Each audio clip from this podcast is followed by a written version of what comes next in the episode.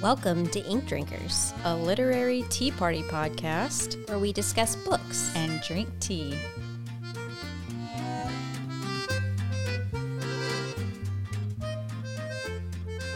Hello. apologize in advance for any coughing that occurs No during this episode. necessary. I'm sorry you're still not feeling well. It won't go away. I know. I feel like it's a ling- it's people are Yeah, it's one of those things that Yeah, just hangs it's out. lingering for sure. And it didn't help that I sang at the top of my lungs last night at the Garth Brooks concert. Yeah, But I couldn't help myself. I was so excited. It looked really fun. So for those of y'all not from Louisiana or know anything about um, Garth Brooks coming to town, he performed at Tiger Stadium last night to a sold out crowd. Um, 102,000 people. Yeah. And it was completely packed. Yeah. I did not attend. Um, Jamie did invite me, have extra tickets for me to go, but I um I just I don't know. I'm- Not your thing? no, no, not necessarily not my thing. I think it would have been really fun and obviously it was really fun, but I just wanted to be at home with the baby. I get that.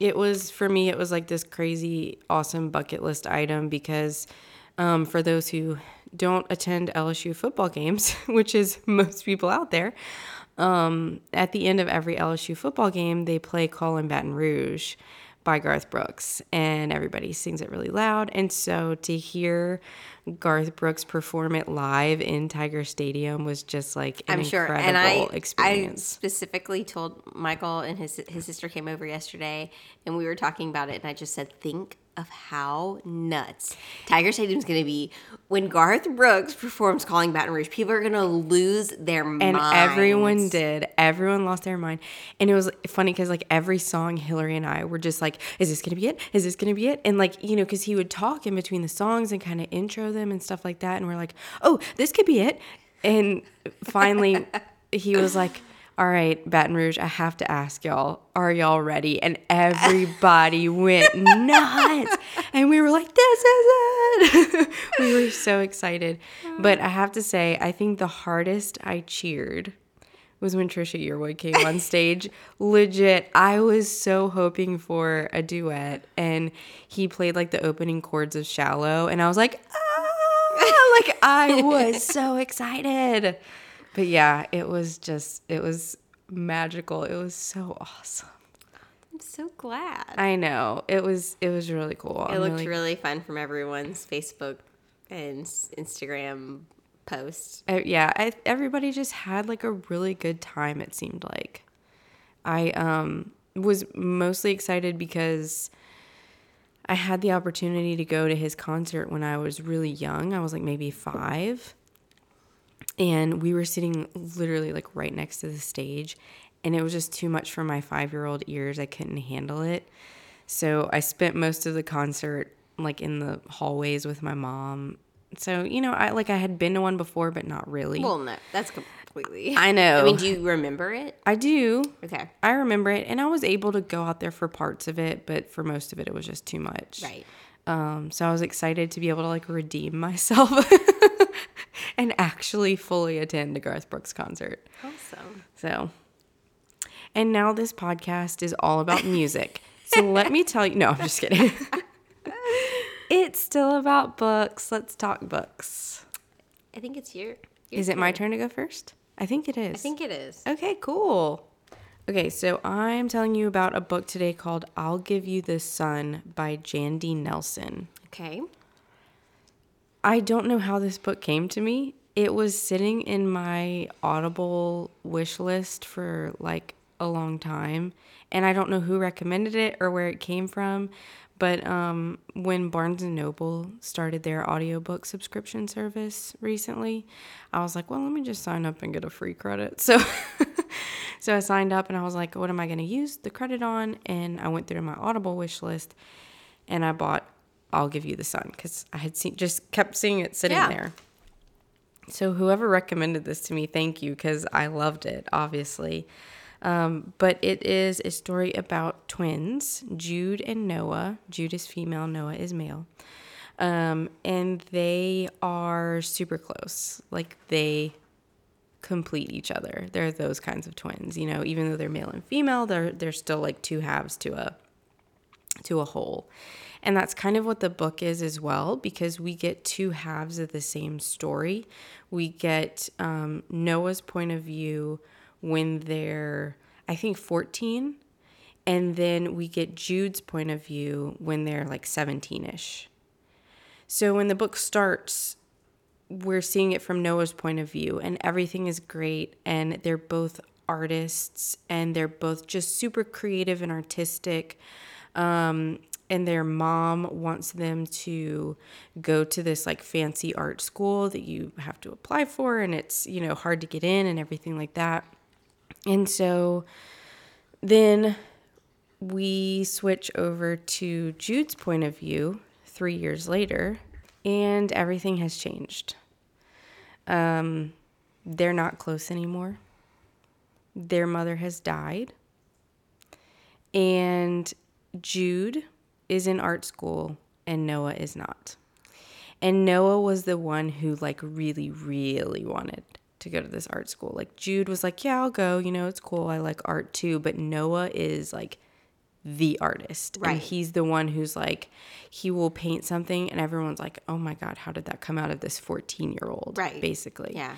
So the whole book you're kind of trying to discover What happened? how did we get from Yeah. Mm-hmm. point A to point B? You know, what happened in between? And so it's a little bit of a mystery, obviously, which I enjoy in a book. Um, but the thing I think I enjoyed most about it was the way Noah's brain works. It's like he thinks like an artist and a creator and a painter. So he'll be having a conversation with somebody and he's really angry and he's like, and then a tsunami came and washed them away and they drowned. But really, they were just still just standing in front of me and da da da da. You know, Yeah. and, and it's just like the imagery. the imagery and the way he creates and moves the world in his mind was just absolutely fascinating to read. I Yeah. loved that. But I also really loved the story. I mean, Mm-hmm. it was just so good. It was heartwarming and heartbreaking at the same time. Obviously, their mother dies, and that's difficult to deal with and stuff. But, ugh, it was. I, I had no idea that I was gonna love it this much because because when it started it was a little slow and I was kind of like oh I don't know where this is going and then it picked up and and everything just started coming together and it was so good. There's also an aspect of it um, that was interesting to read. Noah, um, now he's the younger one when it's his point of view. He like falls in love with the new boy in town.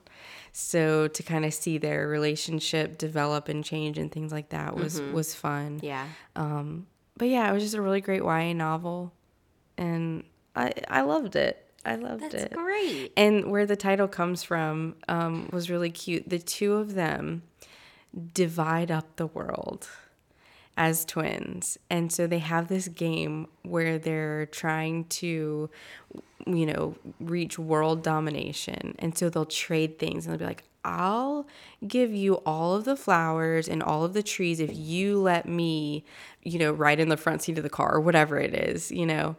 And so, um, at one point, um, I won't say what happens, but there's a, a moment where they trade the sun. So that's where I'll give you the sun comes from. That's really sweet. So I like that. Yeah, it's a really cute little, you know, twin game that they do. Well, your description made me want to read it. Well, good. Yeah. That's what I would hope. Um, okay. Yeah. tell me about your book. My book is called Last Tang Standing by Lauren Lauren Ho. Have you heard of this one? No, but I know you're really excited Yeah, about it. it was so- really really good. So basically, I was thinking, okay, what I needed something good. You know, I, I didn't need another three star. um, so I picked this on a whim actually whenever we were here last recording um, i was just like looking through and it just popped up and it was one of those um, covers that you know like catches your it was like red and had this asian lady on the front of it with glasses on and um, it just looked fun so i read the description i was like yeah i think i'm gonna try this out And it worked perfectly. i mean i got in my car to leave and i started it and within the first i mean five minutes i was laughing out loud oh my gosh. so it's um, about a 30 something. Her name is Andrea Tang. So she's last Tang standing. Got it. Um, they she lives in Singapore now, and she's of Chinese Malaysian descent. Um, and the story has been categorized or described as Crazy Rich Asians meets Bridget Jones's Diary Ooh, fun. which I think is a really good description. Um, and I will say it's also a little bit meets the hating game because there's a work aspect of it. Okay. So she is a um, like 40 under 40 lawyer, like well known, fantastic lawyer. And she pretty much, that's her life. And so right now she's trying to make partner at her firm. And she's 33. And so it's basically her and her cousin slash best friend Linda who are just I don't know how to describe it without you listening to it, but the narrator just is so funny and just everything that she talks about, they the way that Lauren Ho writes is just so relatable and you feel like the comments in Andrea's mind that she's saying not out loud. You're just like, yes. I, I think those things too. I think too. those things too. And so they do this whole the beginning is them going to a family function at Aunt Weiwei's house, and she's like the matriarch of their family, um, and she has a whole bunch of money, and so everyone feels indebted to her. And they go through this whole array of family members at this function and it's like the aunts that give you the side eye because you're not married and then like the unmarried cousins and then the married cousins the ones that are engaged that are just like think that they're all that because you're now beneath them Right. and so it's a very heavy um on if you're not married and you don't have a man and you have no children like like what are you doing yeah. What is your worth? Right. And so it's very much that. And so it's her um, kind of going through the motions of of life and her career and wanting to find love but not but feeling the pressure of that on her um, and then there's a lot of familial issues that pop up um, that are really interesting so it, it's it's really funny but then she switches from really funny and awkward and uncomfortable to very serious situations and topics. And you can just feel like all the tension, but then all the lightness and all the happiness and then all the sadness. And it's just, I don't know. It was just really, really funny and really good. And I mean, I couldn't, it's what I needed this week. Like, I just really needed this book. And I, um, I loved it. That's so awesome. That sounds really fun. Like I loved the Crazy Rich Asians Yeah. series, um, and I love that culture. Like it's just And they talk about Sing. I mean, the whole Singapore. Um, they do a lot of. I mean, there's a lot of like wealth, like that they discuss. Yeah. You know, in this place, and um, how she is a lawyer. She feels like she, even though she has a great income, that she's way beneath like all these people that she's around. You know, which is crazy to think about.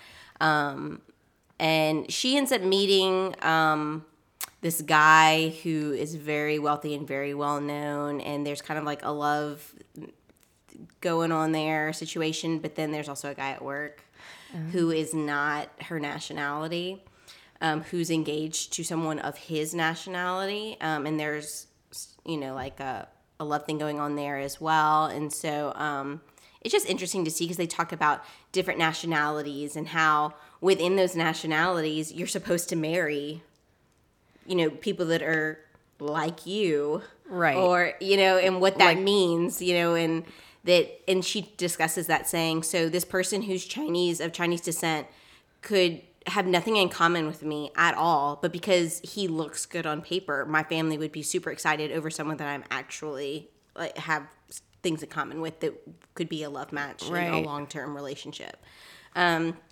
anyways it was just um It was really good. I think that you would really like it. It sounds like it. It sounds like something I would enjoy. Yeah. Um, the narrator is Catherine Ho. I don't know if she and Lauren are related. Probably not.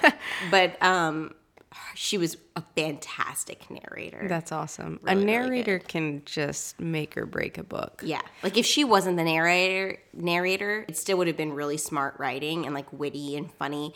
But she just made it come to life. Yeah. yeah. Like I was listening to one of the Smarty Pants romance books recently, um, the whole like universe that Penny Reid created, and um, this one was not by Penny Reid; it was by one of the outside authors, and it was a really cute book. But the narrator just was not good, and I feel like the the character was kind of um, she just wasn't very confident, I guess. And the way the narrator portrayed her, like she seemed weak. Mm-hmm. And I was just like, man, that's a bummer. You know, like Yeah. a narrator can really when I read change how you feel. On books, if it looks like something I would want to read by the description and the reviews talk about how terrible the narrator is, I usually don't read it. Yeah. I can usually get over most narration. Like I can usually just kind of set that aside in my mind and just focus on the book, but sometimes Sometimes it's hard. yeah. Yeah.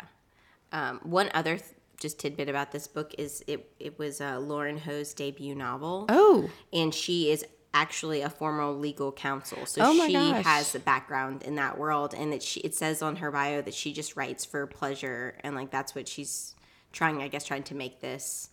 Um, I don't know. I didn't read too much into it, so I don't know if like she's now only writing books or if she's still doing that. But it says she worked with like Doctors Without Borders, and she's done a whole bunch of other things. And Wow. writing was just kind of her passion on the side. You know I love a good debut novel. Yeah, and this was uh, mid 2020 is when it came out. Okay. Was the so fairly recent. Ha- Did you look and see like if she has anything else in the works? I haven't looked. Okay. I have not looked. I actually just finished this on my way here. So nice. yeah. That is awesome. I'm going to check it out on Libby. Yeah. Okay, tea. Yes.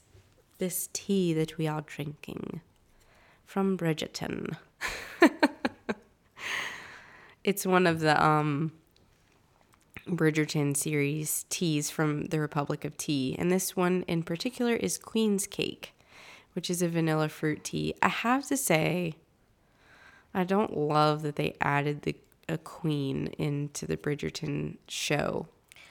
I don't love it either. So, for background, this was one of the first series that you gave me, I believe, where you Yep. were just like, I read this. uh, You should just you should read this because I think you would really like it, and it's just has like a special place in my Yeah. heart, kind of thing. And And I um, lent you the books one by one. yes, and then um, I loved them. Like I couldn't get enough of them, and they're they're not anywhere near as um, intensely sexual. yeah. I mean, they are, but it's not.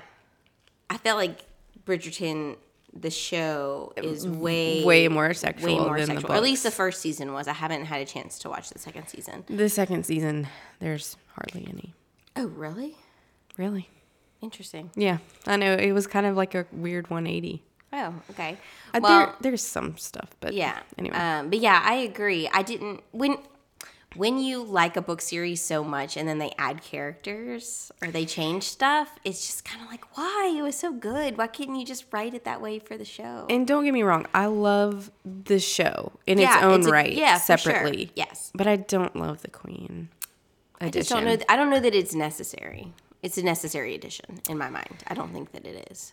But anyway, we're drinking the Queen's Cake tea because, like it or not, she's a part of the show.